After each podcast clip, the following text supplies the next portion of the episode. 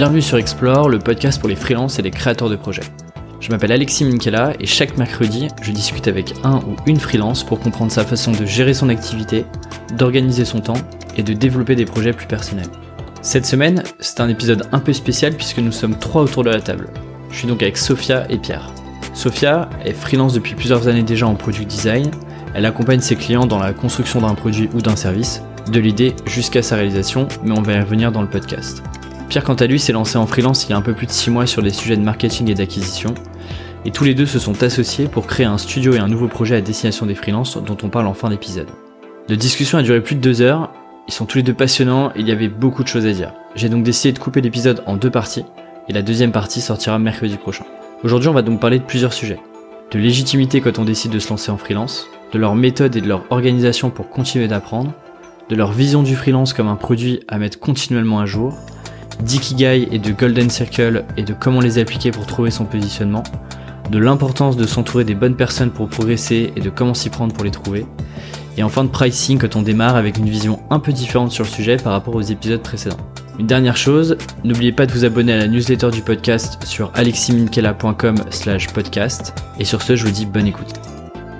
Ça t'enregistre là ou pas? Écoute, j'enregistre. Ok, cool. Non mais parce que Toi, t'as choisi. je peux en pas. Moi j'ai choisi Rework, mais parce que c'est euh, c'est un des bouquins qui a le plus euh, qui m'a fait réfléchir et qui a le plus formalisé ce que je ce que je, ma façon de penser aujourd'hui au niveau du travail quoi.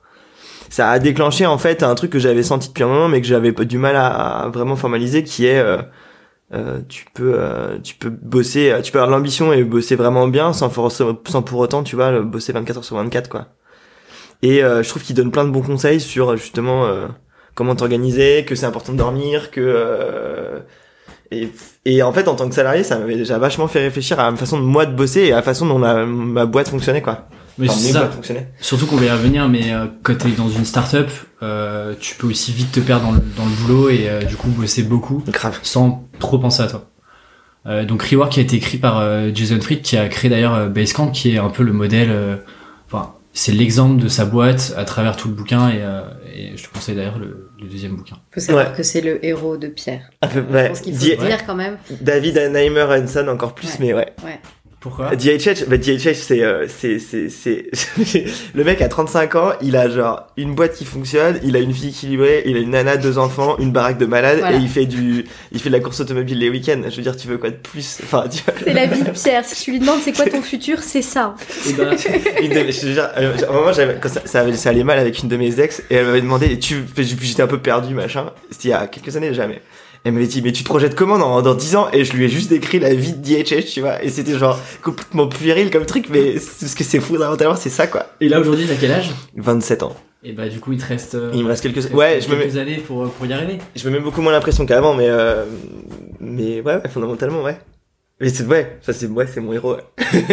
Cool. je Et suis un peu un fanboy mais t'as choisi quel livre? Et moi, j'ai choisi euh, Je sais pourquoi chante l'oiseau en cage de Maya Angelou.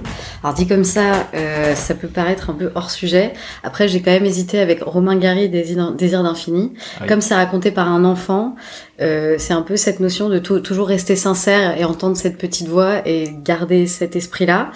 Euh, justement euh, face à l'adversité, mais bon, c'est peut-être un petit peu trop trop profond. Oui, il faut savoir que moi, je lis très peu de livres comme celui que Un de voir business. Rework.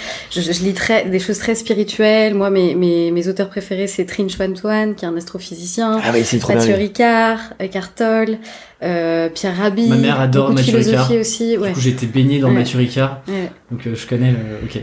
C'est vrai, ma, ma, ma mère vient de la philo et des Lumières, donc du coup c'est c'est- c'est un peu de là que je viens. Et donc euh, Maya Angelou, euh, pourquoi pas forcément pour celui celui-ci qui est quand même un grand classique de littérature, c'est plus parce que euh, quand j'étais à Dauphine, j'ai écrit un mémoire. La question c'était comment va évoluer l'espace de travail des entreprises du CAC 40 en 2000. Bearing Point, je ne sais plus quelle était votre année, 2030, 2025, quelque chose comme ça.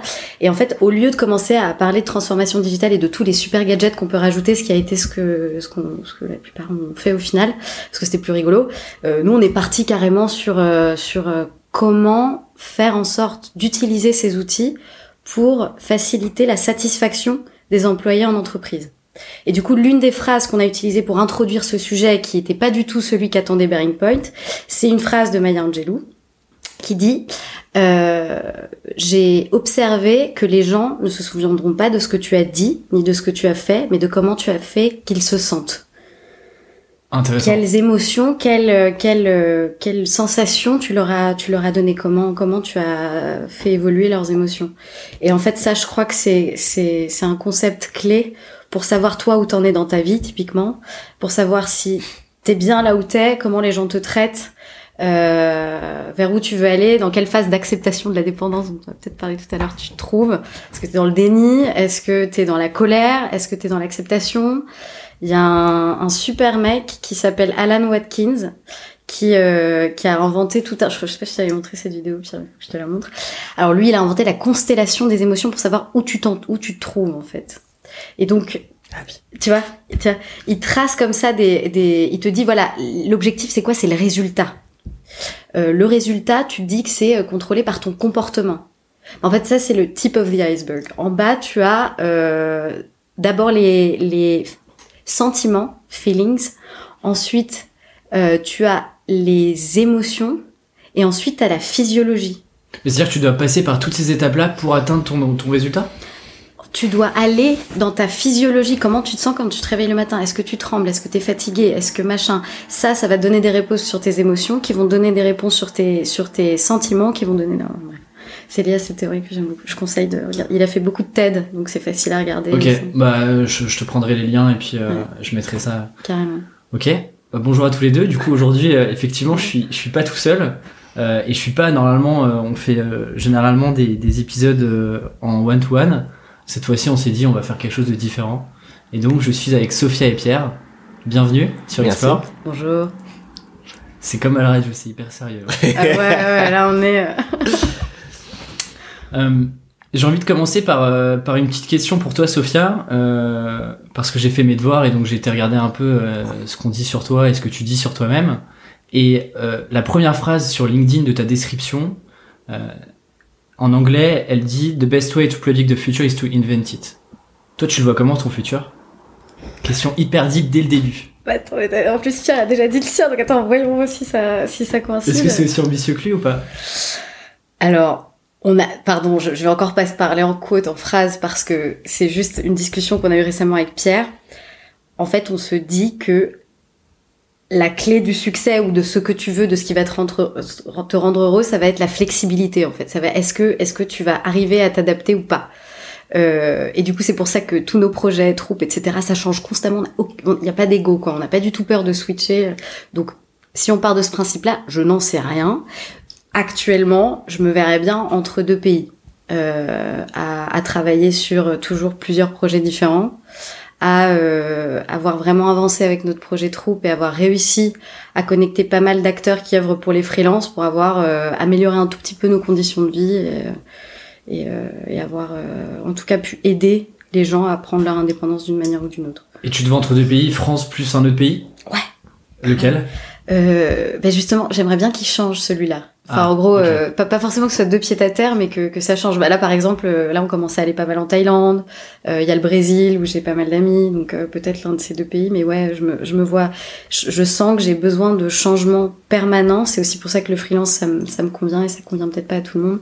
Euh, sinon, je m'entasse en fait. Je commence à. Ouais. Donc voyager, c'est pas mal pour ça, pour le coup. Et d'ailleurs, parce que toi, Sophia, j'en ai un petit peu parlé dans l'intro, mais euh, ça fait déjà quelques années que t'es freelance.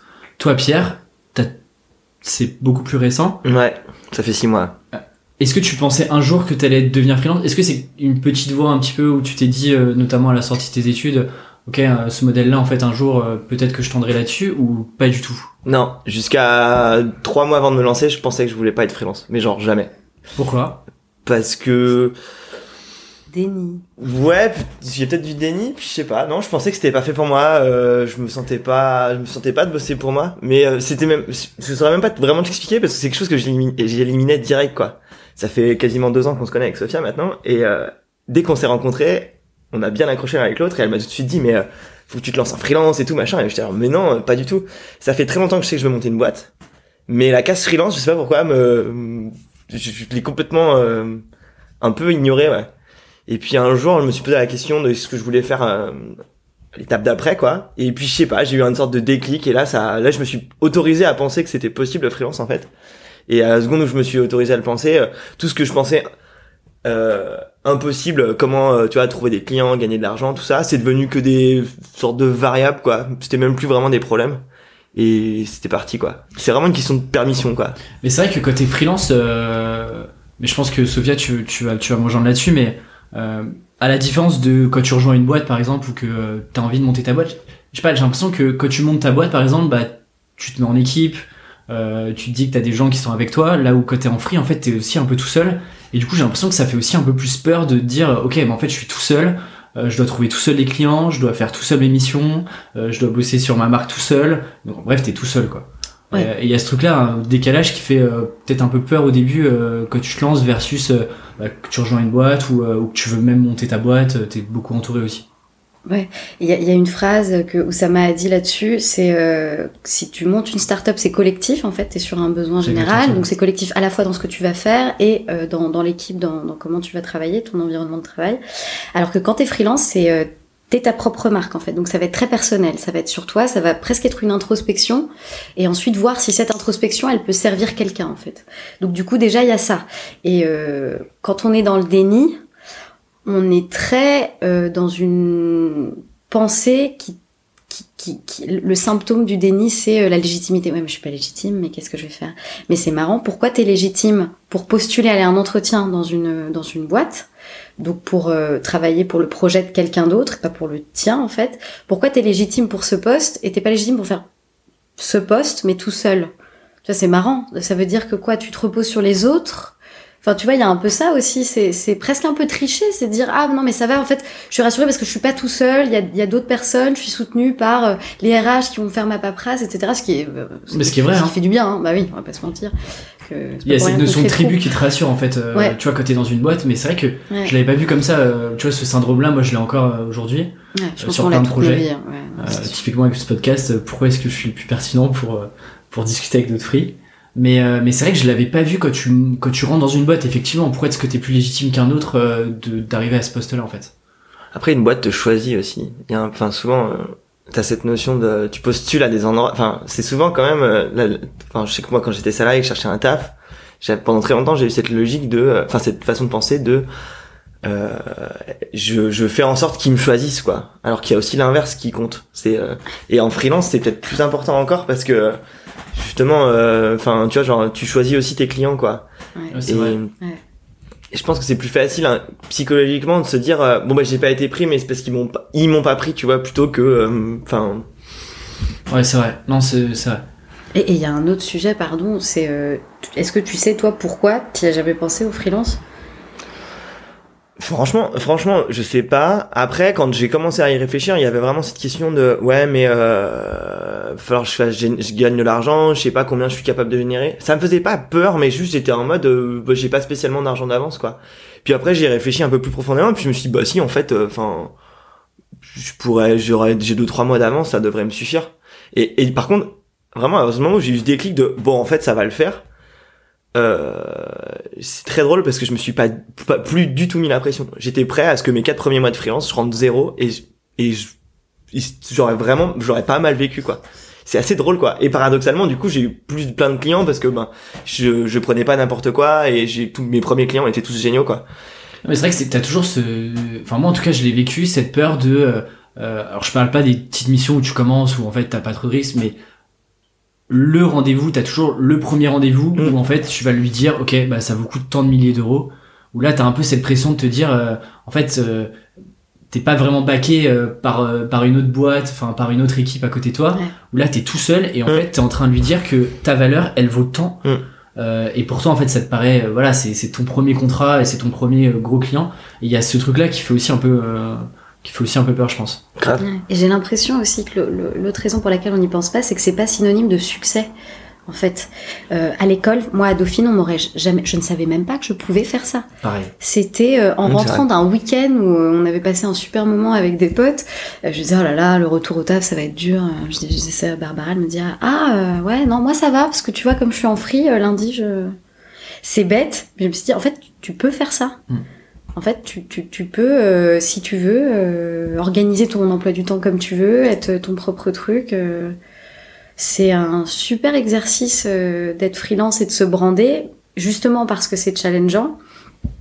Aussi parce que il y, a, y, a, plusieurs personnes qui écrivent des bouquins, qui donnent des talks sur comment apprendre vite.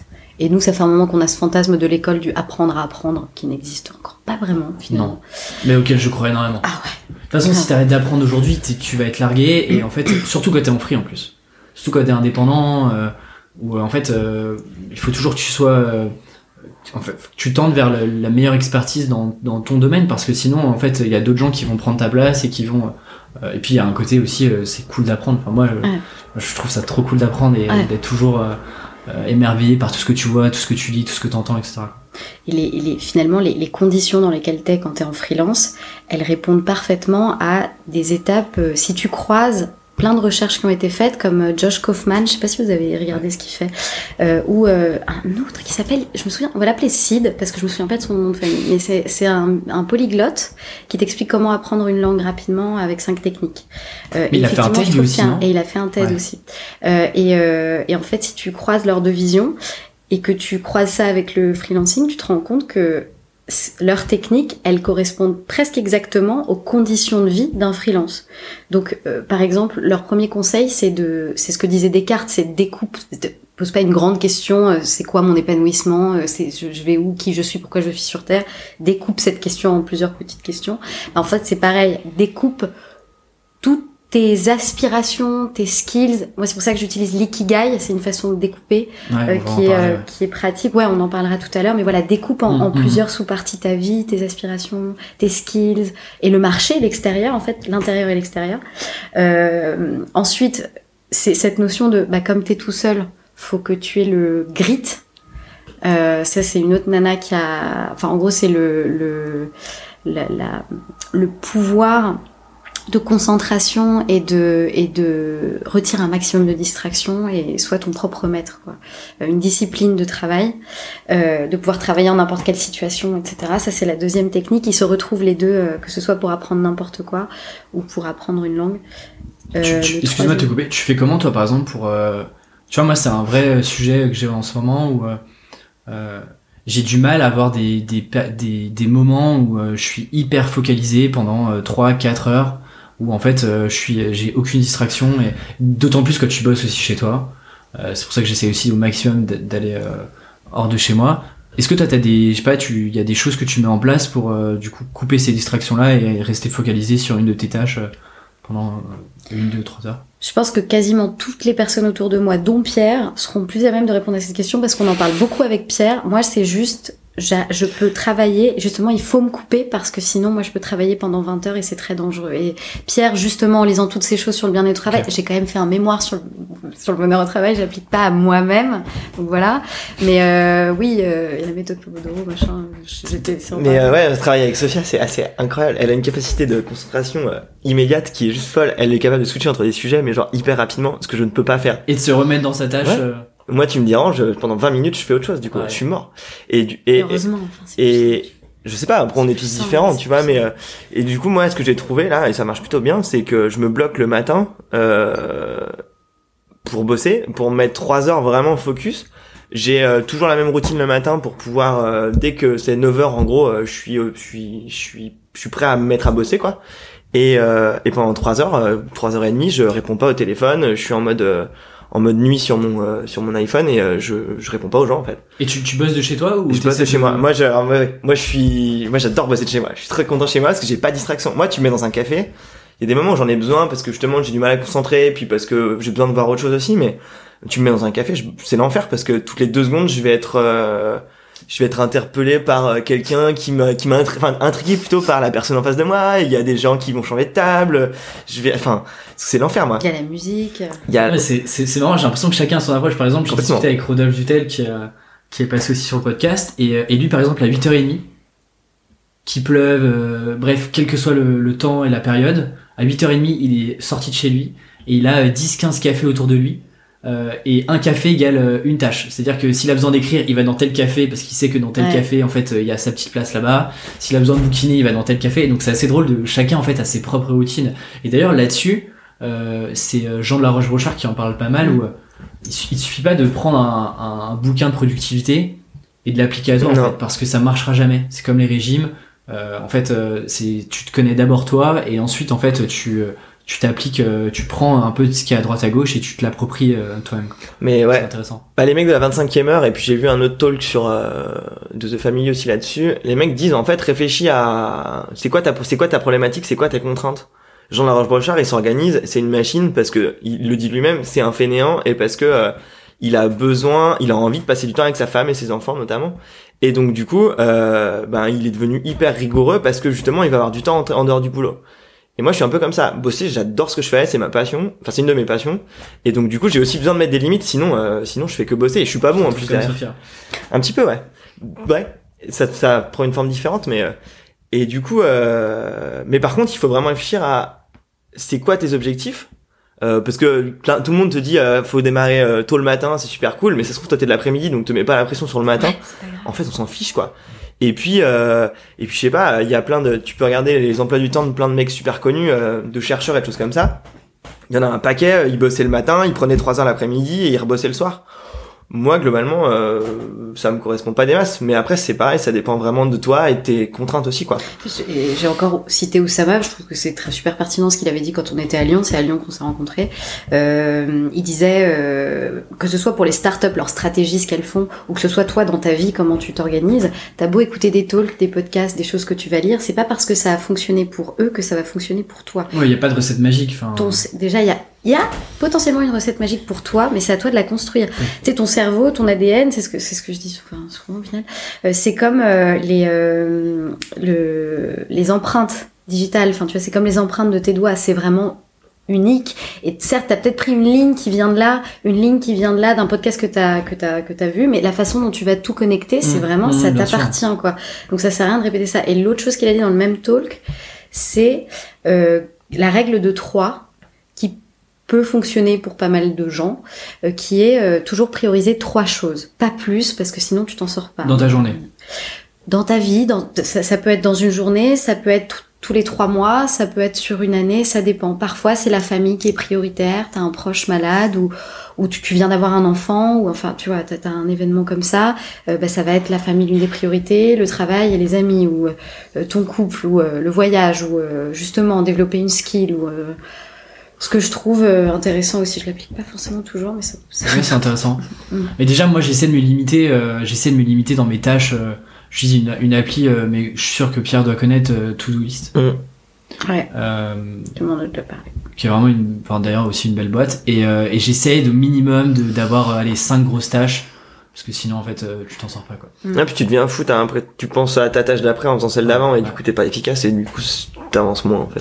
Et ça peut créer une frustration. Moi, j'ai des freelances qui m'ont dit ouais, mais moi le freelance c'est pas pour moi parce que tu vois, euh, non pardon, c'est pas le freelance, c'est une avocate qui est plus âgée que nous euh, et qui euh, qui me disait mais non mais j'y arrive pas. euh, en fait, je suis pas efficace, je suis pas productive. Je, je dis est-ce que tu peux m'envoyer ta to-do? Elle m'a envoyé sa to-do list. C'est des, des feuilles à quatre entières. fais ça sur un mois. Enfin, c'est impossible. Elle se met ça sur une semaine. Enfin, c'est Ouais. impossible. Du coup, tu, tu te crées, tu te noies dans un verre d'eau. T'as créé ta propre frustration. Ouais, c'est Enfin, clair. c'est c'est exactement J'ai un peu ce que tu disais. te non, mais là, t'es mon gourou là-dessus, et je pense que c'est pour ça que c'est génial euh, qu'on se soit trouvé parce que franchement, on s'entraide beaucoup là-dessus. Mais ouais, non, de, de, de pardonne-toi, pardonne-toi et comprends que en fait, c'est- l'idée, c'est de t'adapter à ton rythme et pas euh, et pas essayer de recopier quelque chose que t'as lu qui fonctionne dans le contexte euh, de l'autre, mais peut-être que ce qui fonctionne pour toi, ça fonctionne pas pour cette personne. En fait, c'est très bien comme ça. Quoi. Ouais, complètement. Ça sert à rien. En fait, ça paraît basique, mais on l'applique pas. Tu vois, ce truc de pas copier. On, on continue de copier et d'imiter, alors que c'est pas. euh, C'est même pas une question d'être authentique, etc. C'est vraiment que si tu fais ça, ça va pas fonctionner pour toi, quoi, quasiment. Puis après des fois faut se mettre des coups de pied au cul parce que juste t'y arrives pas quoi. C'est oui, pas grave. Oui. Mais et puis on change pas le monde non plus. Enfin, je veux dire, euh, si déjà on arrive à être heureux de ce qu'on fait à la fin de la journée, c'est déjà, Ouais. c'est déjà cool quoi. C'est Enfin, ça. On a déjà une. Ouais, on pourrait parler du bonheur pendant très longtemps mais ouais. Oui. Si on revient, aujourd'hui vous êtes tous les deux freelance, vous avez plein de projets dont on va parler qui sont vraiment trop cool. Euh, si je re- reviens un peu en arrière, Pierre, Mhm. toi avant d'être free, euh, à la fin de tes études, il me semble que t'étais en alternance. J'étais en alternance ouais, dans une PME dans le sud de la France. Ils m'ont gardé en CDI pendant à peu près un an. Et ensuite j'avais envie d'aller voir euh, d'aller j'avais envie de voir une boîte qui bouge un peu plus et puis de voir le monde des startups parce que je voulais monter une boîte et je trouvais que c'était une bonne un, un bon endroit pour apprendre et pour voir comment ça marche. Et euh, je suis tombé sur Cozy et on, ça, ça a très bien fité. Et on a, euh, ils m'ont assez vite, euh, enfin, ça a marché quoi. Et je suis allé bosser pendant deux ans et demi chez Cozy Cloud, Tu faisais quoi chez eux?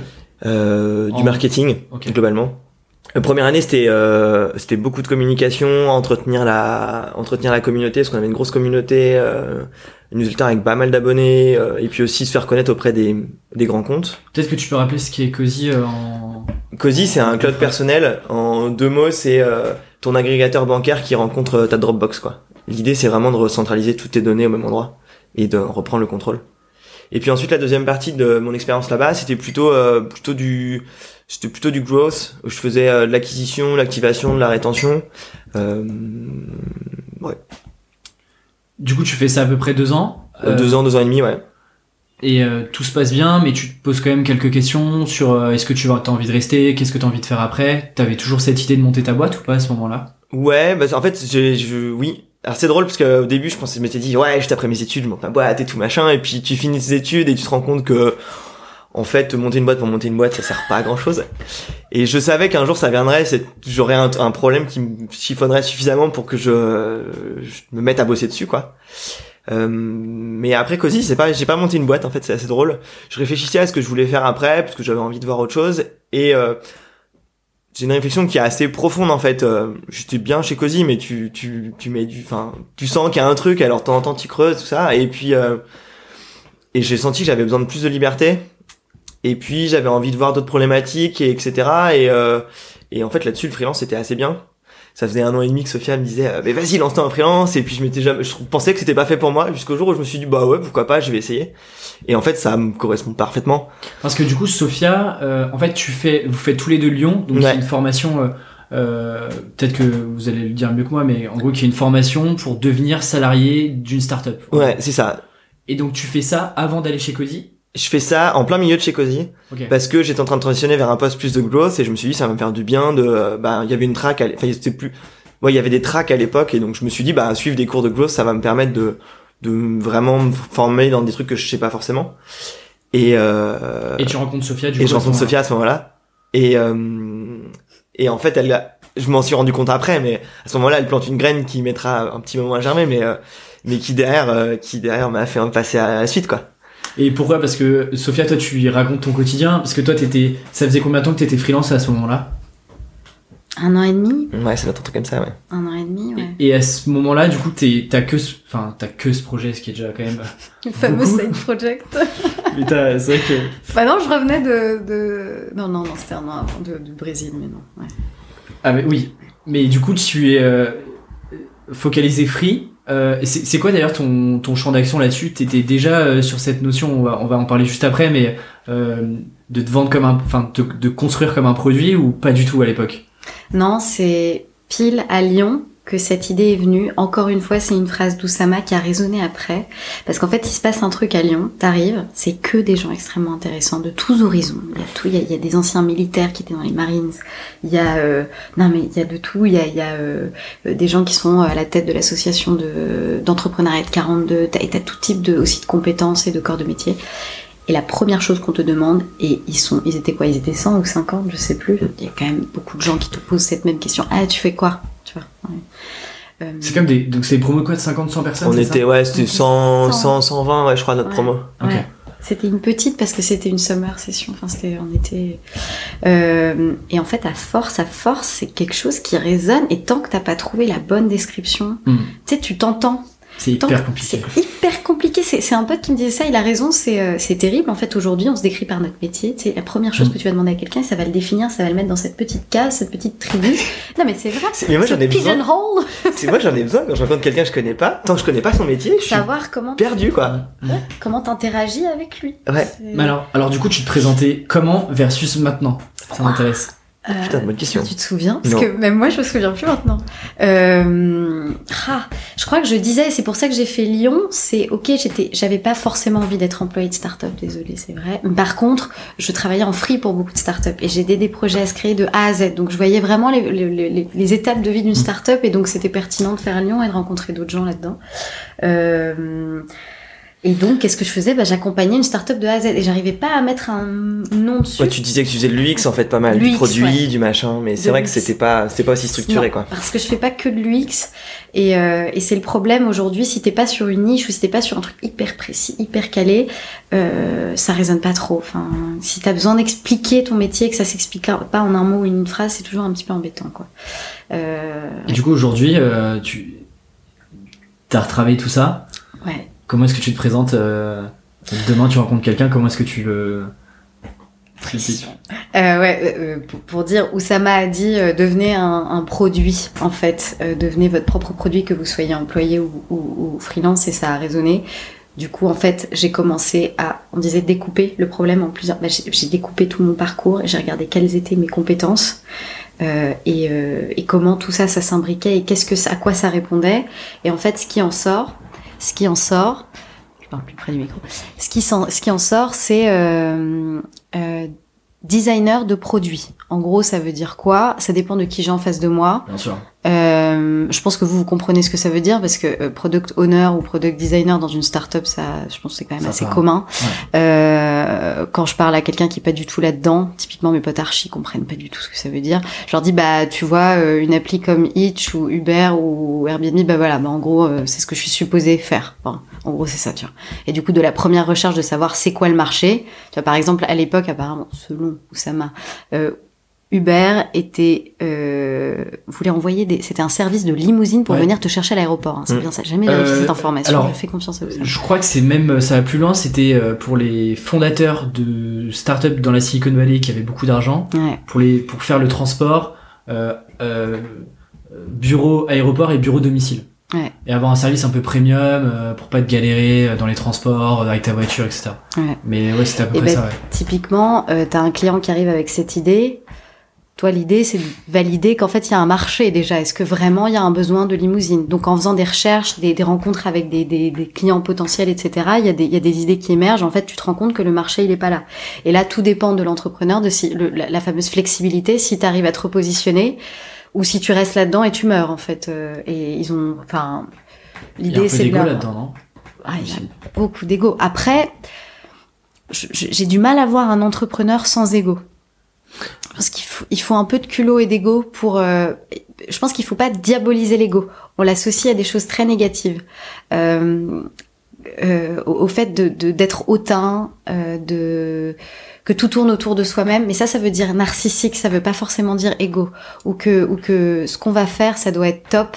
Ça, ça- ça, c'est être narcissique. L'ego, euh, ça cache aussi une confiance en soi qui permet de survivre et justement de de pardon, je cite encore Oussama, Oussama dit croit en les gens et pas forcément au projet lui-même. Et typiquement Uber, c'est pour ça que c'est lié à ça, c'est l'exemple.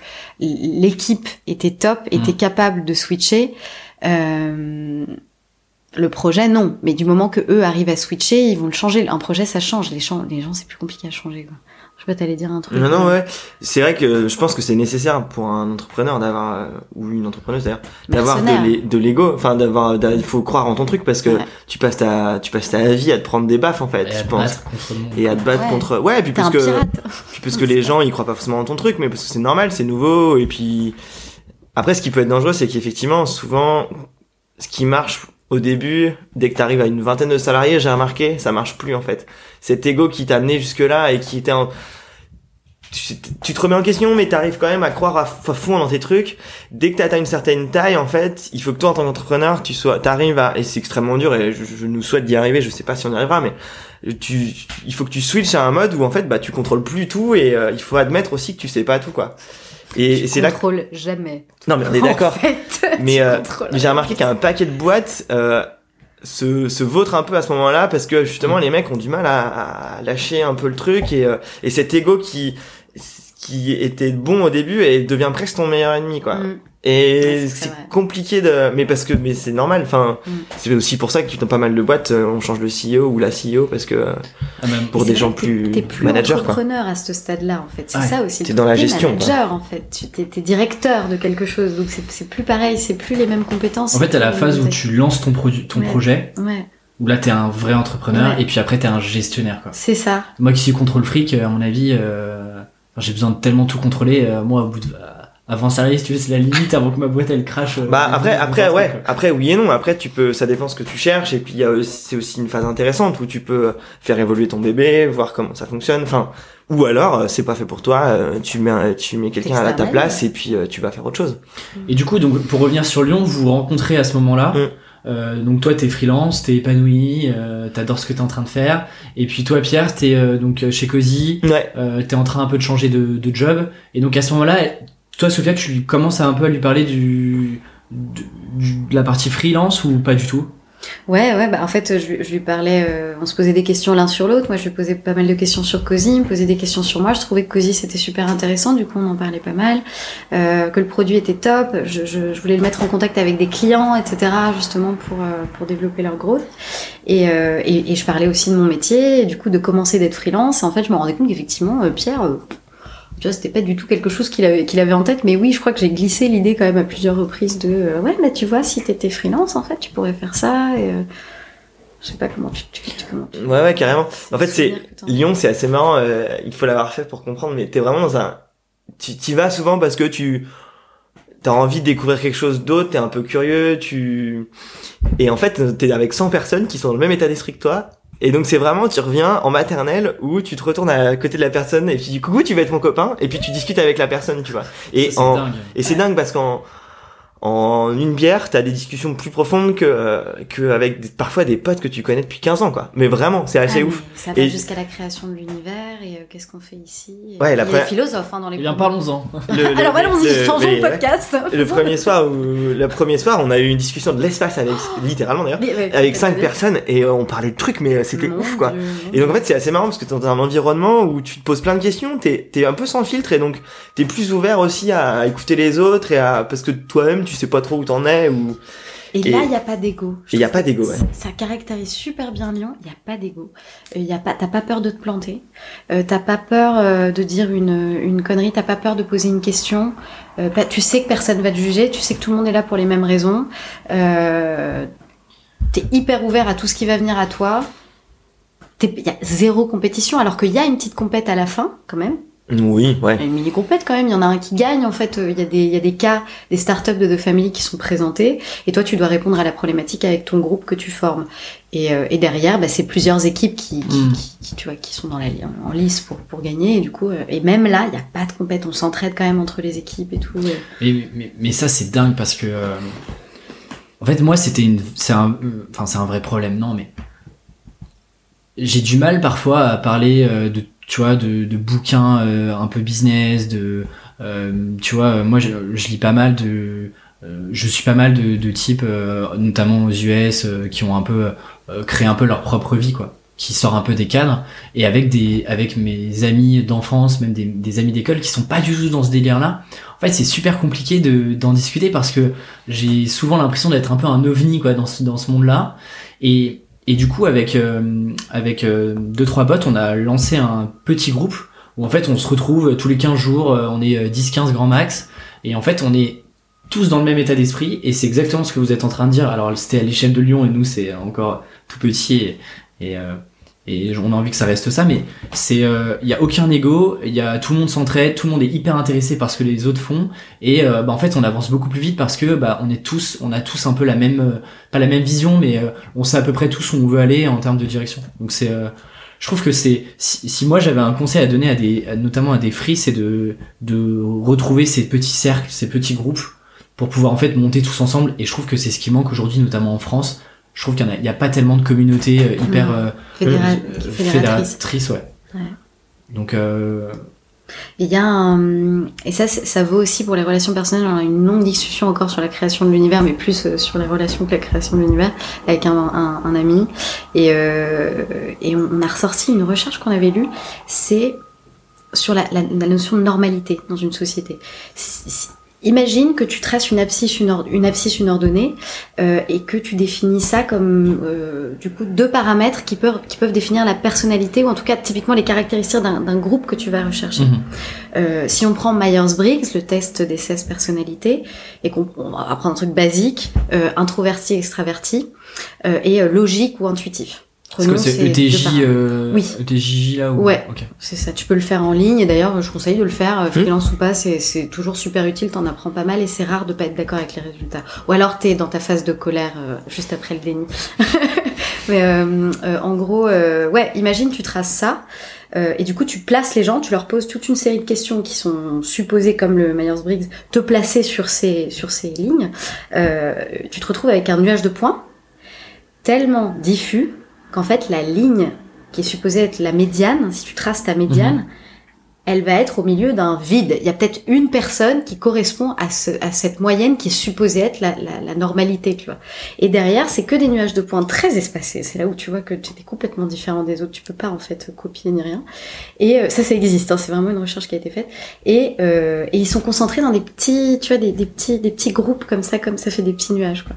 Euh, bah, l'idée en fait, c'est de trouver. euh, souvent, t'appartiens à plusieurs d'entre Ouais, eux c'est exactement ça. et c'est de trouver ton petit nuage. Donc, en fait, l'une des clés, c'est aussi définir c'est quoi tes paramètres à toi, en fait. C'est quoi Et c'est ça le plus difficile, c'est comprendre qu'est-ce qui, qu'est-ce qui fait que que tu vas te sentir super épanoui. Et pour ça, l'une des meilleures façons de le faire, comme on disait, c'est diviser. Divise tous tes souvenirs. On a parlé de Maya Angelou. Comment tu t'es senti Comment tu t'es senti euh, euh, Comment les personnes t'ont fait te sentir et lesquels moments, les, les, les sensations que tu as ressenties, les émotions, la physiologie dont on parlait tout à l'heure, ont été agréables. Et c'est quelque chose que tu veux reproduire. Du coup, retrouve ces moments et essaye de, de les diviser, de comprendre à quoi ils étaient dus. Qu'est-ce que qu'est-ce qui a fait que tu t'es senti bien dans un groupe, en vacances, euh, dans une entreprise, dans un projet, euh, à l'école, sur une presse que tu as fait euh, en, économie ou en macro, enfin je sais pas. Euh, et je pense que ça, ça te donne déjà des clés ou au contraire tes pires expériences. Parce que du coup, on a la linéaire, t'as as le pire Ouais, et du le coup, meilleur. t'as le- ce qu'il faut absolument Ouais. éviter, quoi.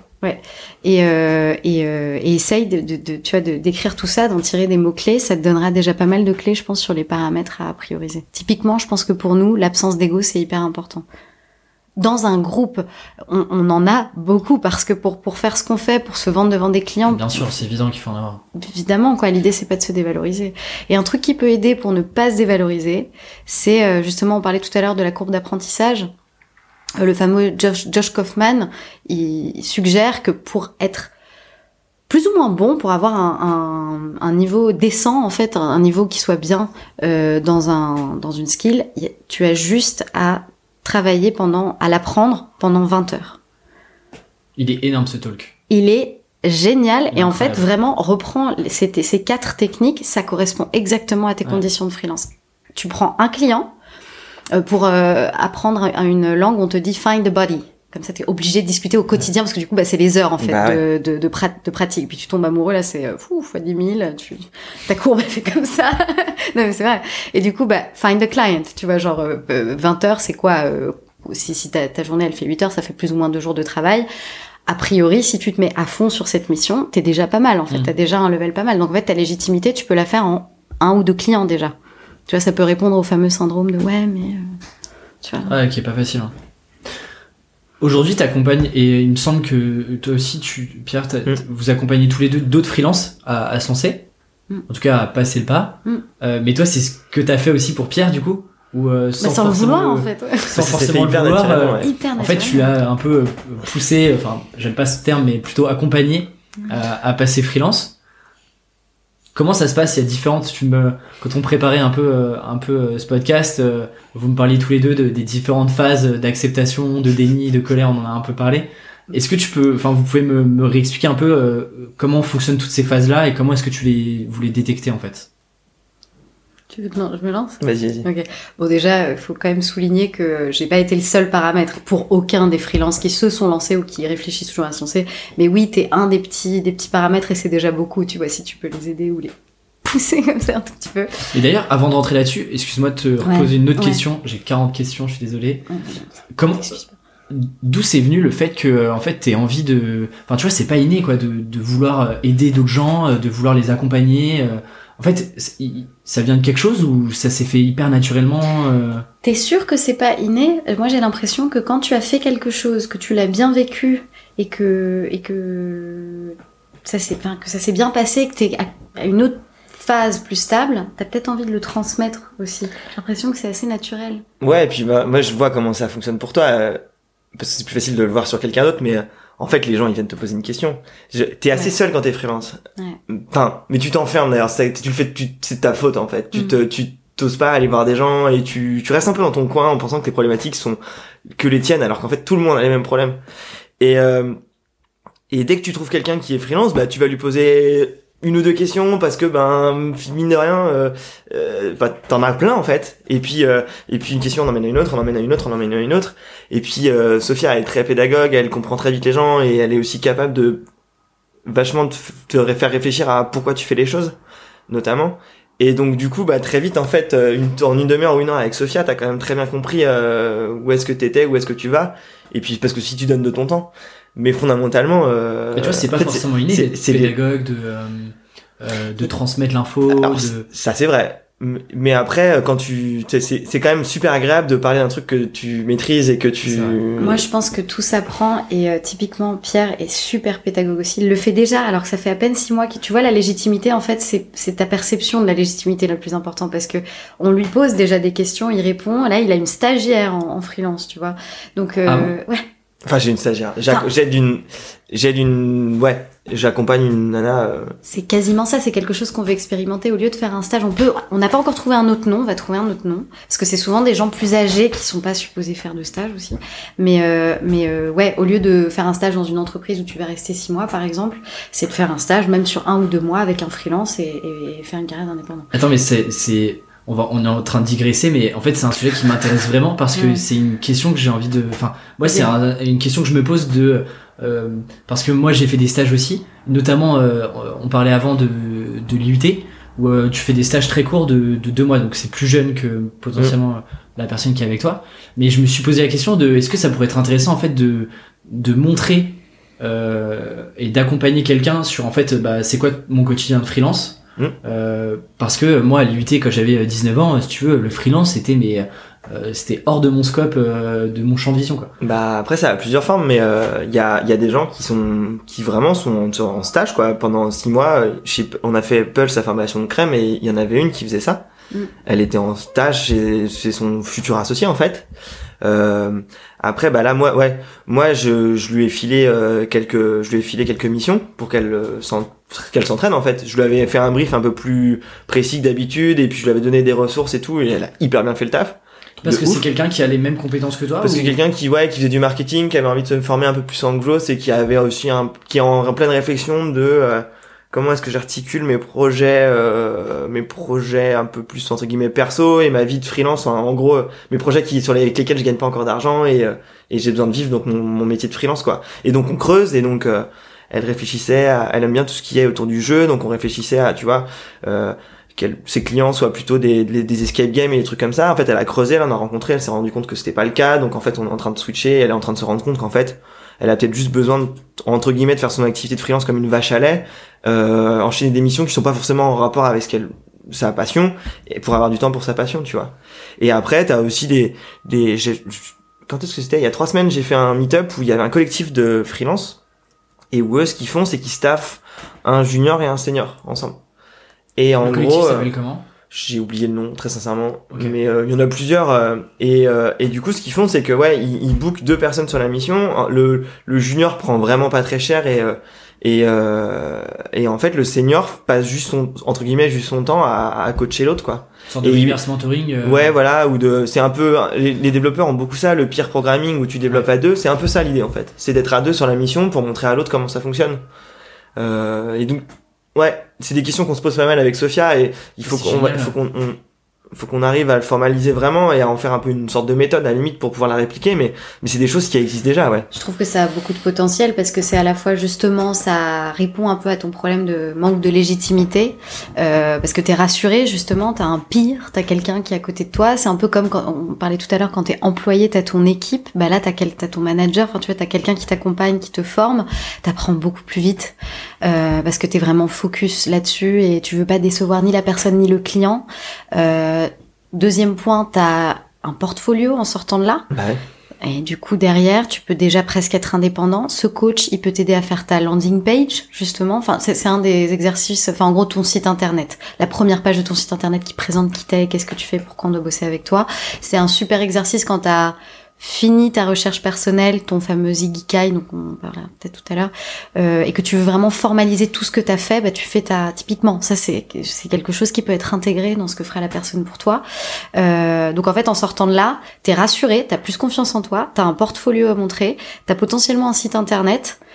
Et, et, en plus, tu as gagné de l'argent, même si c'est pas des grandes sommes, parce qu'ils vont pas te donner tout le truc, euh, tu as quand même gagné de l'argent. T'en as pas dépensé, t'as pas fait une formation, Ouais, tu peux faire un MOOC en ligne pour accompagner. Souvent, ton mentor, ton coach peut te conseiller des trucs ou te filer des réductions, tu vois, parce qu'il en conseille à d'autres. C'est ce qu'on veut faire avec euh, Troupe, avec notre service qu'on va lancer là-dedans. Euh, donc ouais, on trouve que c'est un potentiel énorme. Et puis t'es pas enfermé dans une entreprise pendant six mois, un an.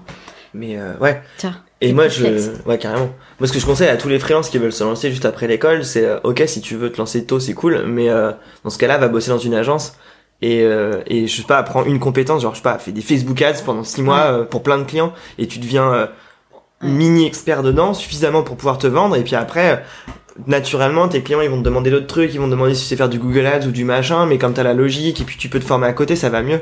Donc, euh, que ce soit, ouais, que ce soit en stage avant ou que ce soit dans tes expériences précédentes ou avec justement euh, quelqu'un dont c'est le métier à plein temps, des freelances en quelque, ce que tu fais, je pense que c'est important d'avoir une phase où t'es avec quelqu'un, ouais. Parce que c'est dur de se lancer au début si tu sais rien et parce que, enfin, fondamentalement, faut être honnête aussi, euh, il y a des fois tu sais vraiment rien en fait. Ouais, ouais. Donc du coup, euh, te vendre à un client, c'est quand même dangereux, quoi. Mais c'est vrai que moi, tu vois, après mes études, j'ai pas forcément pensé à me dire. euh, En fait, il y, a une- il y a une notion un peu de mentoring. De d'aller en fait euh, accompagner et être avec un, un autre freelance un peu plus avec un peu plus d'expérience, un peu plus âgé, euh, que tu peux accompagner pendant 2, 3, 4 mois, qui en fait va un peu euh, t'apprendre aussi comment lui fonctionne. Bah ouais. euh, Enfin, c'est. En fait, j'y avais pas pensé et je trouve que c'est une bonne. euh, Moi, quand je me suis lancé, euh, Sophia, le deuxième jour, elle m'appelle. Premier jour, trop drôle, je me lance, donc c'était, je sais pas, le 3 septembre, je crois. Je me lance, je fais mon euh, URSAF, euh, je m'inscris aux, im- aux- je fais les impôts, je fais le machin, enfin bref. Je fais tout le truc administratif. Non, mais oui, mais c'est, tu te lances. Donc c'est trop cool, c'est trop marrant, Mignon, tu vois, ouais, tu- voilà, t'es, content, Très en fait. content, ouais.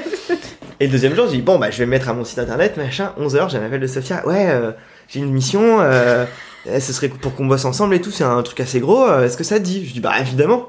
Et en fait, euh, limite l'après-midi, je crois que c'est même pas la limite, l'après-midi on s'est rejoint, on a commencé à bosser dessus, et en fait elle m'a montré la première semaine comment faire une propale, euh, comment euh, répondre au brief, comprendre le brief, machin, nan, et en fait le vendredi on avait balancé une première propale, tu vois. Et donc on l'a fait ensemble et ça m'a mis grave le pied à l'étrier parce qu'on a bossé sur un gros truc. Mm. Il se trouve qu'on n'a pas été pris pour celui-là, mais la semaine d'après, le mercredi, elle me rappelle et là on a démarré un truc ensemble quoi. Et, et c'est drôle parce que c'était pas du tout. On n'a pas été pris pour euh, des raisons. Et oui, mais après, euh, c'est pas grave, mais c'est. Ouais.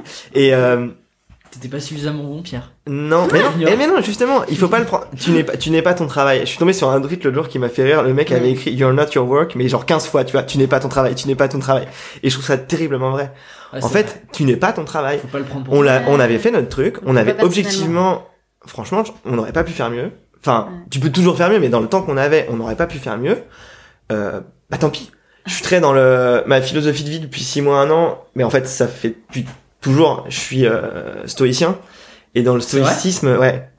Et dans le stoïcisme, euh, mais- Mmh, tête, c'est vaste. et Personne oui, ne voit, mais ta tête c'était génial. et je pensais que Sophia t'en avait parlé, mais non, c'est pour ça que je rigole en fait. Non, Et, euh, et, et, et justement, euh, le stoïcisme, il y a toute une notion de n'essaye pas de contrôler ce que tu ne peux pas contrôler, quoi. Et, et c'est Et typiquement ça. prépare-toi au pire. Prépare-toi Et- à mourir. En mais c'est- en fait, c'est pas tant, c'est Envisage, accept, plutôt Envisage la c'est accepte.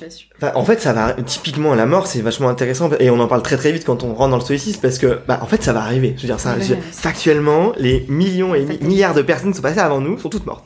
Donc, donc, ça va arriver. Mais, euh, et y penser, c'est pas morbide, en fait. Y penser, ça te permet juste de réaliser que, en fait, ça va arriver. Faut pas en avoir peur.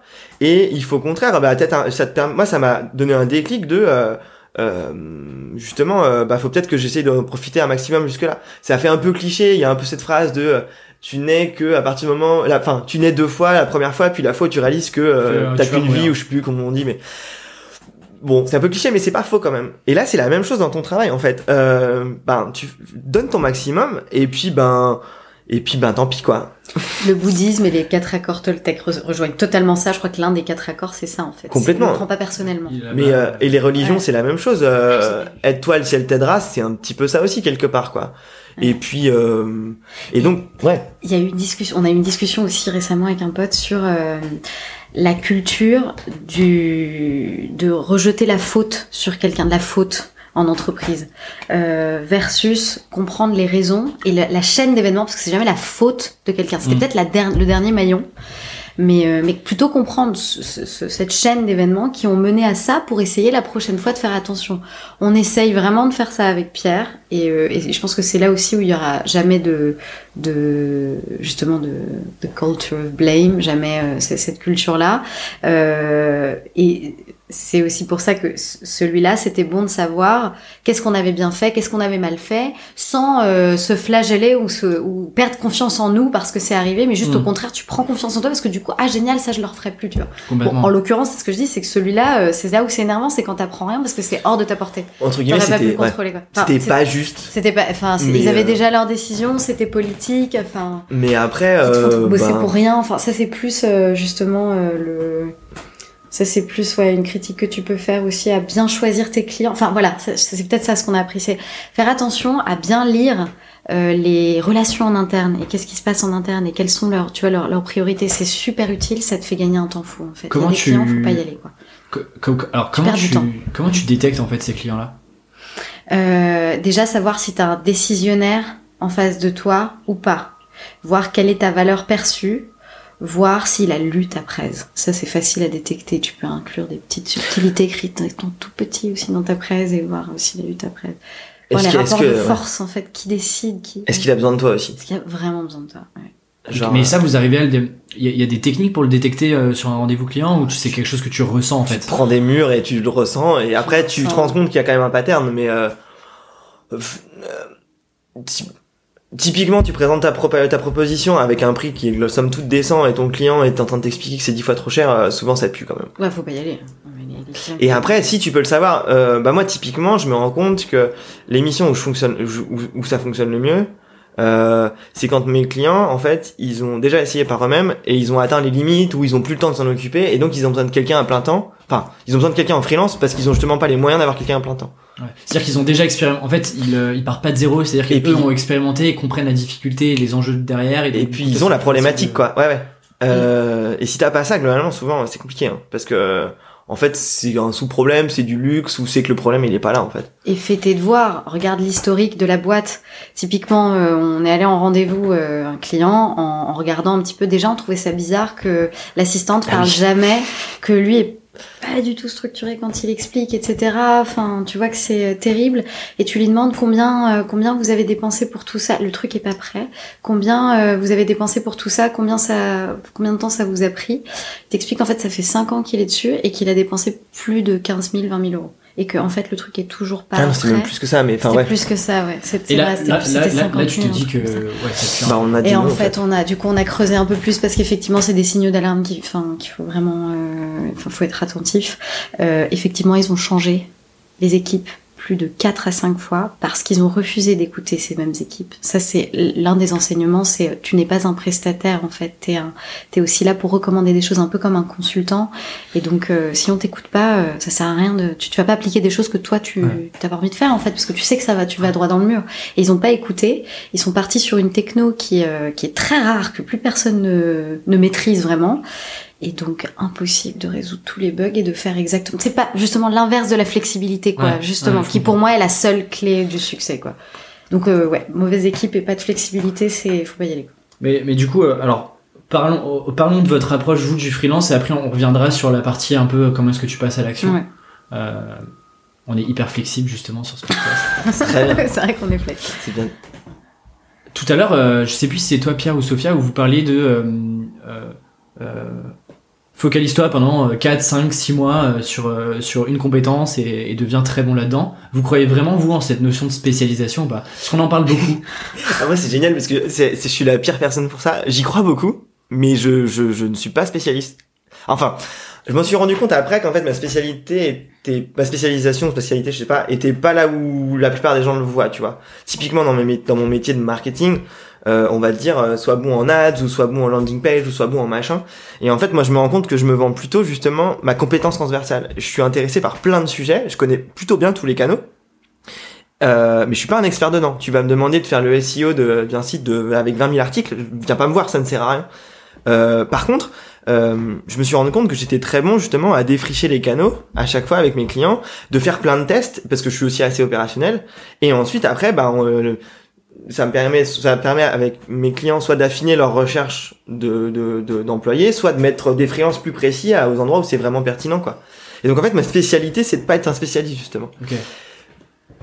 Mais je pense que et c'est ça revient ça revient à ce que prêche beaucoup Sophia qui est il faut que tu sois un produit, c'est que en fait ta spécialité ça te permet juste de te pitcher très facilement et de de de, de permettre à la personne en face de toi de se projeter dans son problème et de très vite comprendre si elle a besoin de toi ou pas en fait.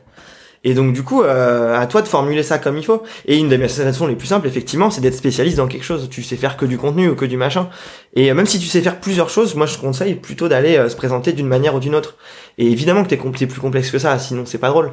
Mais euh, c'est important de, de bien comprendre à qui tu parles et de te, ouais, d'essayer de lui vendre euh, précisément le truc. Je sais pas si t'es, enfin je pense que t'es d'accord, mais Ouais, on en a parlé plein de fois et en fait souvent le modèle qu'on utilise euh, quand on essaye de construire l'offre d'un freelance Mais du coup, alors. sur la votre- partie skills. C'est ça, ouais. le concept du produit. Explique-nous un peu euh, comment est-ce que tu structures tout ça euh, quand toi t'es freelance en fait. Si je te parle du produit, je te parle de l'ikigai. Donc, euh, bah, Bon, je vais parler l'ikigai. Euh, non, très bien, non, je sais pas, c'est toi qui.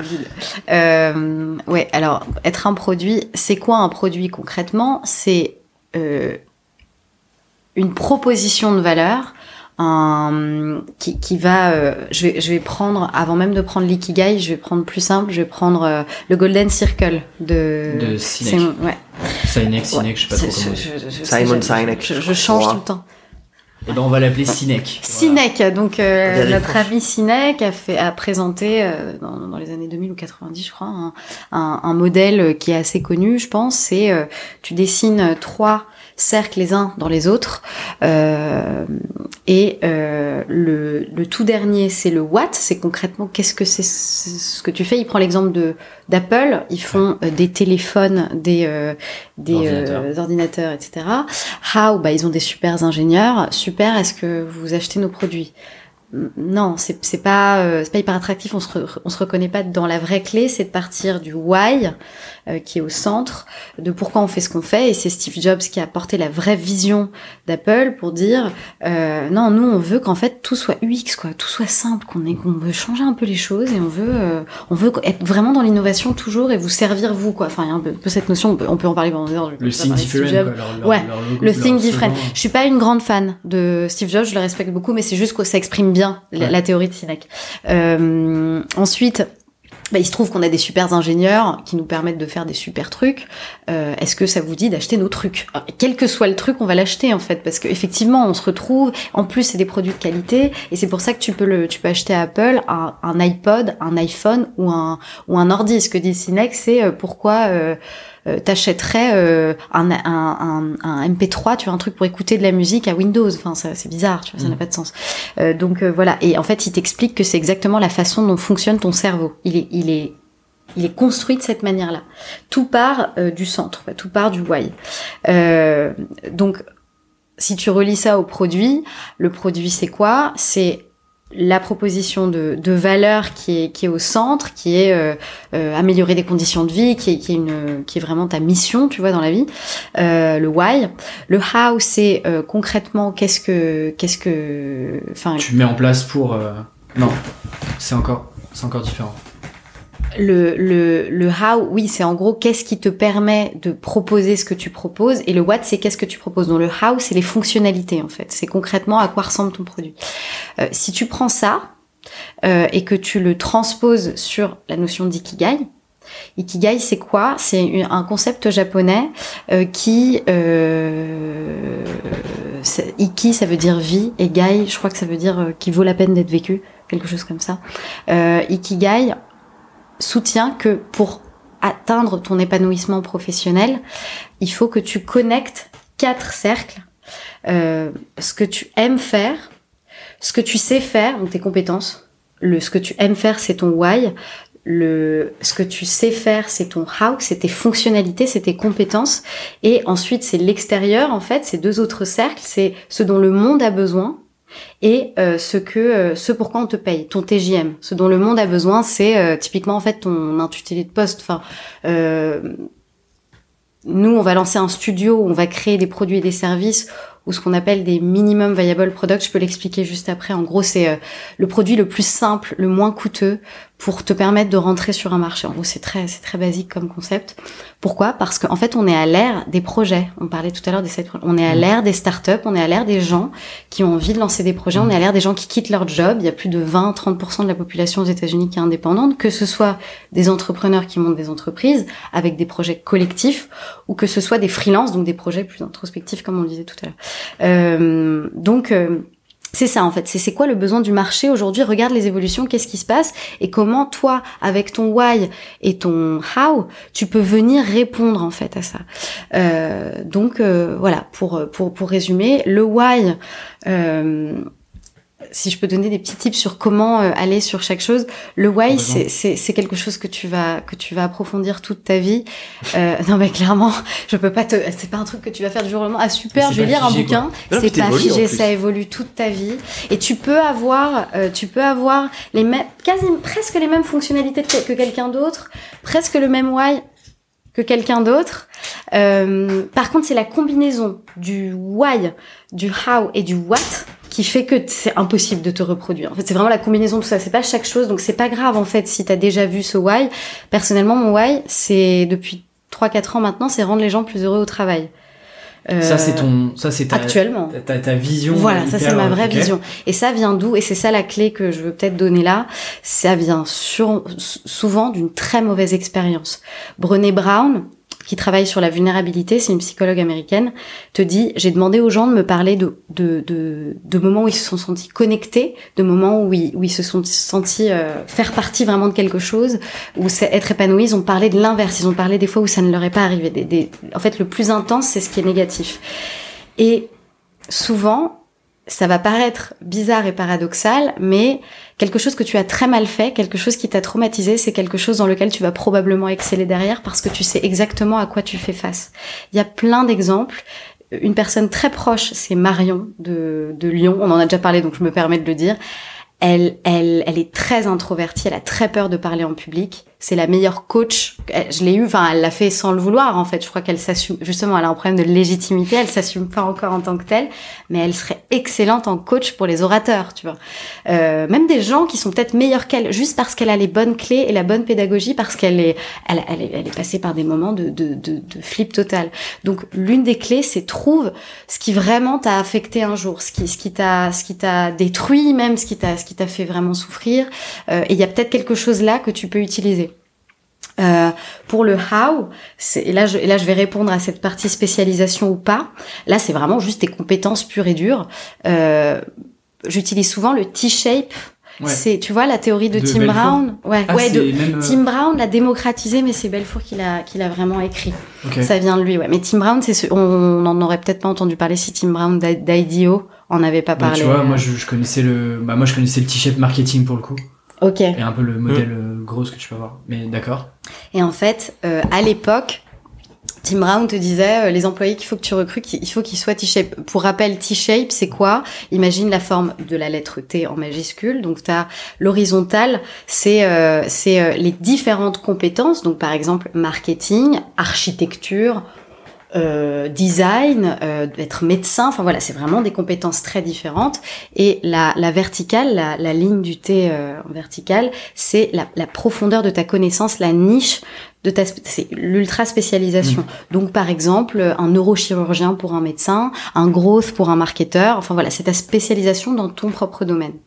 À l'époque, c'était effectivement rare euh, d'avoir plusieurs spécialités. Enfin, en gros, ce qu'il dit, oui, pardon. Et donc cette théorie, c'est de dire, euh, c'est important que la personne comprenne pas mal de, de, de compétences différentes et aussi des skills euh, interpersonnels. C'est pas que du professionnel. Euh, qu'il ait une intelligence émotionnelle, qu'il ait euh, ces choses-là, mais par contre qu'il soit excellent et ultra spécialisé dans son domaine professionnel. Du coup. Euh, je trouve qu'aujourd'hui, ça, on peut le remettre en question et l'enrichir. Je trouve que ça a évolué depuis. Je connais pas une personne qui ne soit bon que dans une chose. Et quand je dis bon, imagine une échelle de 1 à 10, c'est pas parce que t'es à 6 et pas à 10 comme euh, l'ultra spécialiste que t'es pas bon. Si, c'est ce qu'on disait sur la courbe d'apprentissage. Mmh, mmh. Euh, t'as as fait tes 20 heures en fait. Après, effectivement, la courbe elle s'inverse pour devenir super bon. Là, on passe sur les 10 000 heures de, de l'autre euh, auteur qui avait écrit ça à l'époque. Effectivement, à partir euh, du moment où tu, tu, veux devenir ultra expert, donc passer le cap de la note 6 sur 10, tu vas passer 10 000 heures et ça va être beaucoup plus compliqué, mais t'es déjà quand même, t'as déjà une légitimité.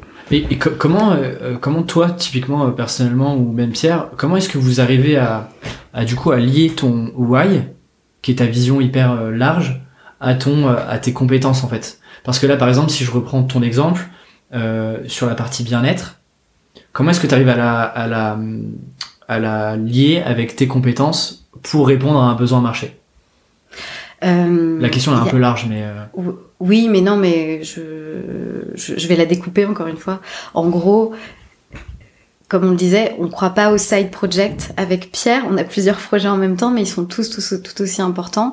Et donc, euh, dans mon métier de freelance, avec mes clients, la façon dont ça se présente, le fait de rendre les gens heureux, c'est avec l'UX. Dans mon mémoire sur le bonheur au travail, j'ai expliqué qu'en fait l'expérience qu'avaient les gens, euh, que ce soit avec leurs outils ou, avec, humainement avec leurs collègues, c'était central. Ça faisait euh, quand même 60% du, du travail dans, dans, leur satisfaction au quotidien. Donc, bah, en faisant, en créant des produits et des services qui sont intuitifs. Mes préférés, c'est d'ailleurs les ERP, les SaaS, les logiciels pour les employés. C'est ce que je préfère. J'ai pas toujours l'occasion de le faire. J'ai automatisé le processus de travail d'une avocate, mais enfin c'est plus difficile, c'est des équipes plus grosses, donc voilà, c'est du timing. Euh, et par contre pour troupe, là on est complètement dedans. Le projet qu'on est en train de monter, on, le projet se dédie entièrement au bonheur euh, dans, dans, le travail des gens. Et toi Pierre? Euh, non, ouais, j'ai rien à rajouter. du coup, en fait, en gros, as, tu, tu mixes euh, ce Golden Circle-là et euh, l'Ikigai. Euh, une fois que tu as cette structure-là, comment est-ce que tu... Du coup, il faut la marketer? Il faut te marketer, en fait, en tant que juste personne, euh, ce qu'on appelle un peu le personal branding, mais ça va aussi plus loin que ça. Comment est-ce que tu... Ou comment est-ce que vous, vous faites pour, pour, du coup, vous marketer, montrer, en fait, ce que vous... Toute cette réflexion-là, comment est-ce que vous la montrez un peu au monde, entre guillemets et comment derrière en fait vous arrivez à vous vendre là-dessus? Je crois en fait ouais, je pense que faut pas se mettre trop la pression non plus en le sens où euh, faut aussi tester quoi. Genre euh, globalement, tu sais à peu près ce que tu sais faire quand même. Euh, le ton why effectivement te permet d'un peu creuser mais souvent quand même tu le sais, ça te permet aussi d'avoir un peu de légitimité dessus puis de raconter une jolie histoire parce que c'est c'est mieux quand même. Euh, mais après en vrai bah faut tester quoi. Genre, euh, fais ton site, euh, euh, mets un, un, un, de tes un, une des choses que tu sais mieux le faire en avant, et puis essaye d'aller trouver des clients dans ce sens-là. Et puis tu verras bien si ça fonctionne ou si ça fonctionne pas. Euh, et d'ailleurs, au début, fais qu'une page sur ton site, t'embête pas à en faire 25. Mmh. Et puis au petit fur et à mesure, bah remplis-la. Tes clients vont dire ah ouais, mais bah déjà en fait souvent tu fais un site parce que les gens que tu contactes te disent ah ouais mais t'as un endroit où je pourrais envoyer ta brochure entre guillemets en fait parce que fondamentalement un site c'est ça mm, mm. à des gens que je connais ou même un prospect potentiel que je puisse voir qui t'es etc et puis après bah tu vas mettre des témoignages parce que bon bah tu veux montrer que t'es bon ou que t'es bonne. Et après tu vas rajouter euh, un portfolio parce que les gens vont dire ouais mais euh, t'as déjà fait ça avant euh, c'était quoi tes résultats etc et en fait progressivement tu vas agrandir ton offre quoi. Et puis un jour un client va te proposer euh, quelque chose de plus et donc du coup tu vas tu vas dire oui parce que tu sais un peu le faire ou parce que tu as envie d'essayer et puis comme ça tu as grandi ton portfolio et tes ton, ton tes compétences. Mais en fait euh, je pense qu'il faut pas trop se prendre la tête non plus quoi. Faut faut faut essayer faut se lancer et puis tu verras bien euh, faut faut se confronter au marché en fait. Et, et juste pour revenir sur le why est-ce que c'est le why est nécessairement tourné vers les autres ou il peut être ça peut être un why personnel? Ça peut complètement être un why personnel parce que comme on le disait, on le disait tout à l'heure, le, le, troisième cercle, c'est ce dont le monde a besoin. Ça, c'est ta mission collective en réalité. Si ton why euh, est personnel ou qu'il soit collectif, c'est ça, ça reste ton why. Il faut pas, au contraire, se forcer en plus à, à avoir un why. Mais euh, juste pour revenir sur ce que disait euh, Pierre, pour le coup, euh, c'est Pierre, mon gourou. C'est Pierre, mon gourou du test and learn, du fait de, de... parce que c'est on parle de flexibilité depuis tout à l'heure, ça peut paraître un petit peu bateau. Oui, enfin, on sait tous qu'il faut être flexible. Oui, mais en fait, on l'applique pas, quoi. Parce que imagine, t'as passé trop de temps, et c'est ça aussi, c'est de jamais passer trop de temps typiquement à faire ton site, de te, de te chronométrer, de, de passer juste ce qu'il faut. Euh, parce que derrière, faut être prêt à le changer. Il y a rien de plus difficile quand t'as passé une semaine, un mois, trois mois, on sait pas, tu vois, sur ton site. Euh, après, c'est super difficile psychologiquement de le changer. Tu deviens, voilà. Et là, l'ego prend le dessus et c'est la catastrophe. Ouais, carrément. Mais moi, c'est marrant parce que je suis le roi de ça d'habitude, genre à, partir dans des projets, puis ça dure trop longtemps, puis du coup, je lance pas, et puis machin. Des idées de boîte, j'en ai eu 25, euh, même plus. Et je j'ai jamais forcément poussé parce que justement tu te dis plus tard parce que machin c'est pas prêt. Mon site, je me suis dit si je le fais pas, genre si ce soir il est pas prêt, je, vais jamais le faire en fait. Donc du coup je me suis forcé à l'inverse à faire un truc le plus simple possible. Et, et j'ai bien fait parce que cinq mois après il a pas bougé en fait. Ouais il est très basique, mais en fait il fait le taf, on s'en fiche. Et il y a ça aussi quand tu deviens freelance, il y a aussi cette notion de euh, tu deviens tu deviens chef d'entreprise et puis bah ton le temps c'est de l'argent et puis c'est enfin puis tu le rattraperas pas quoi. Et donc du coup tu as besoin et tu le fais assez naturellement je trouve. Enfin en tout cas pour moi je l'ai fait assez naturellement. Tu deviens beaucoup plus pragmatique en fait. Ça c'est c'est vraiment vrai. C'est impressionnant. mais parce que t'es obligé en fait. Mmh. c'est ton c'est la guerre en fait. c'est t'as pas le temps t'as pas, euh, pas le temps de te prendre la tête quoi. Et puis t'as c'est ton revenu. Ouais et puis t'as personne à impressionner en fait. C'est ça. Moi je sais que ça m'a vachement libéré d'être freelance ouais, ouais, tu tu fais ton truc quoi. Et puis en fait le bah si le sort c'est pas fait euh, tu pourras pas dire ah mais mon boss c'est un connard il m'a pas dit oui quoi. Non bah non en fait juste t'as pas fait le taf quoi. Mm. et tu peux juste en vouloir à toi. Donc en fait t'es obligé d'être très pragmatique. Et, et, dans tes missions c'est pareil. Teste un truc va voir. Et puis bah si ça marche pas tu feras autre chose on s'en fiche. Il faut il faut pas se mettre trop la pression. Et puis après faut ce que tu disais bien tout à l'heure après il faut constamment réfléchir. C'est un processus permanent mais faut constamment réfléchir à euh, euh, qu'est-ce que t'aimes bien, qu'est-ce que t'as pas aimé dans, la, dans qu'est-ce que t'aimes pas dans l'émission, etc. Et, et, tu prends, tu construis comme ça, tu vois. Et petit à petit, tu te rends compte que ah bah ce type de client me correspond pas trop parce que ça ou euh, cette mission-là, je l'ai, mais j'ai moins pris de plaisir qu'avant. Pourquoi? Ou à l'inverse, cette mission-là, j'ai grave kiffé. Pourquoi? Mais sur les paramètres de ton bonheur. Vous avez eu des galères de, de clients, ouais, parce que je trouve qu'on en parle pas assez. Est-ce qu'il y a eu des, il y a eu des mauvaises, euh, des mauvaises missions? Où ça s'est pas bien passé? Euh ou des missions que vous avez regrettées Est-ce que ça vous est déjà arrivé ou pas? Moi, j'ai planté mon premier client. c'est aussi simple que ça. Parce que je, j'ai pas été, enfin, je sais pas planté, mais j'ai pas été très bon avec eux, objectivement. Et donc, euh, En termes de compétences, tu veux dire? Ouais, et, euh, et de, ouais, d'approche, etc. Mais parce que c'était mes premiers aussi. Pour moi, c'était plus lié à ta ton manque de confiance en toi qu'à tes compétences elles-mêmes. Ouais, ouais, c'est ça. En fait, j'ai pas osé demander de l'aide euh, aux gens euh, en me disant ah, les gens vont penser que je suis nul, ce qui est la plus grosse connerie que tu puisses faire. Tu fais très très bien d'amener d'ailleurs. Et c'est c'est idiot. Mais mais cette, cette ces trucs là me l'a appris, tu vois. Et en fait non, tu sais pas demande, on s'en fiche en fait. Et comment comment t'as géré ça du coup euh... Bah tu stoppes tu stoppes la relation quoi. C'était pas violent. Euh... Non mais je veux, je veux que je dise je planter, ça fait un peu violent. Mais en fait non, ça s'est fait super entre guillemets super naturellement. C'est-à-dire que on a fait euh, deux trois itérations et puis ben ils se sont dit pas désolé mais euh, le retour sur investissement il est pas là euh, merci bah, on va on va reprioriser autrement tu vois. Mm. donc t'as un enfin ouais t'as un sentiment d'inachevé etc après je le regrette pas parce que c'est comme ça euh, enfin t'apprends quoi. C'est là où t'apprends le plus au final. C'est c'est de là que vient une mise à jour. Aujourd'hui si on, si on se prend comme des produits un produit il est mis à jour. Ton Mac ton ton ordi tes apps elles sont mises à jour. Bah c'est pareil pour ton produit il faut le mettre à jour. Et c'est quoi les mises à jour? C'est des corrections de bugs. Les corrections de bugs, il faut bien que tu les observes quelque part. Et c'est malheureusement souvent dans tes missions. Ça veut pas dire que le taf sera pas fait et que le client sera pas content. Parfois le client est super content, c'est juste toi qui te rends compte que t'aurais pu faire mieux. Euh, et, c'est pour ça qu'en fait je, conseille et beaucoup sont euh, pas d'accord avec moi et c'est très bien. Je pense qu'il faut écouter les deux avis, mais moi je reste sur le mien. Euh, je pense qu'il faut se pricer un tout petit peu au-dessus, en dessous au début. Pourquoi? Parce que déjà toi ça te rassure un petit peu.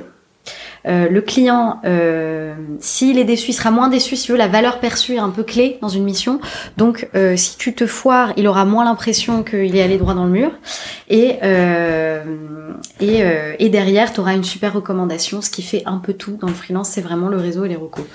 C'est vrai. Faut pas se sous-vendre non plus. Mais la transition est parfaite. Je sais pas si c'était préparé, mais en tout cas. Non, mais parce que c'est des discussions qu'on a très souvent. Et il faut pas se sous-vendre parce que si tu te sous-vends, à l'inverse, euh, mettre un peu moins parce que ça te rassure ou lâcher dans la négo un peu plus au début qu'après, ok. Mais si tu te souvent, en fait, tu fais, les- tu crées l'effet inverse, Ouais. qui est qu'en fait, tu deviens une commodité pour ton Mm. client. Mais c'est, c'est, c'est pas de la faute de ton client ou de ta cliente ou de toi. C'est juste, c'est, c'est, c'est, c'est comme ça. Je veux dire, il y a des, il y a plein, des millions d'études qui montrent ça d'ailleurs. Plus c'est cher, plus on a l'impression que c'est bien, alors que ça n'a rien à voir. Et, et si tu te priorises pas assez cher, bah en fait ton client a juste l'impression d'avoir acheté une pomme et si la pomme elle est pas bonne, ben tu la jettes quoi. Et donc il va pas t'accorder l'attention nécessaire et donc bah tu vas faire une mauvaise mission très souvent parce qu'en fait euh, euh, la vie étant ce qu'elle est euh, ton client ou ta cliente a eu a- a- est sollicité par plein d'autres choses et donc va moins te répondre à ce sujet-là et puis ben et, et du coup tu te rends pas du tout service en faisant ça à l'inverse. Il faut c'est tracer une intervalle. Il faut c'est une intervalle en fait. C'est- C'est euh, en négociation à la notion de BATNA, Best Alternative to a Negotiated Agreement.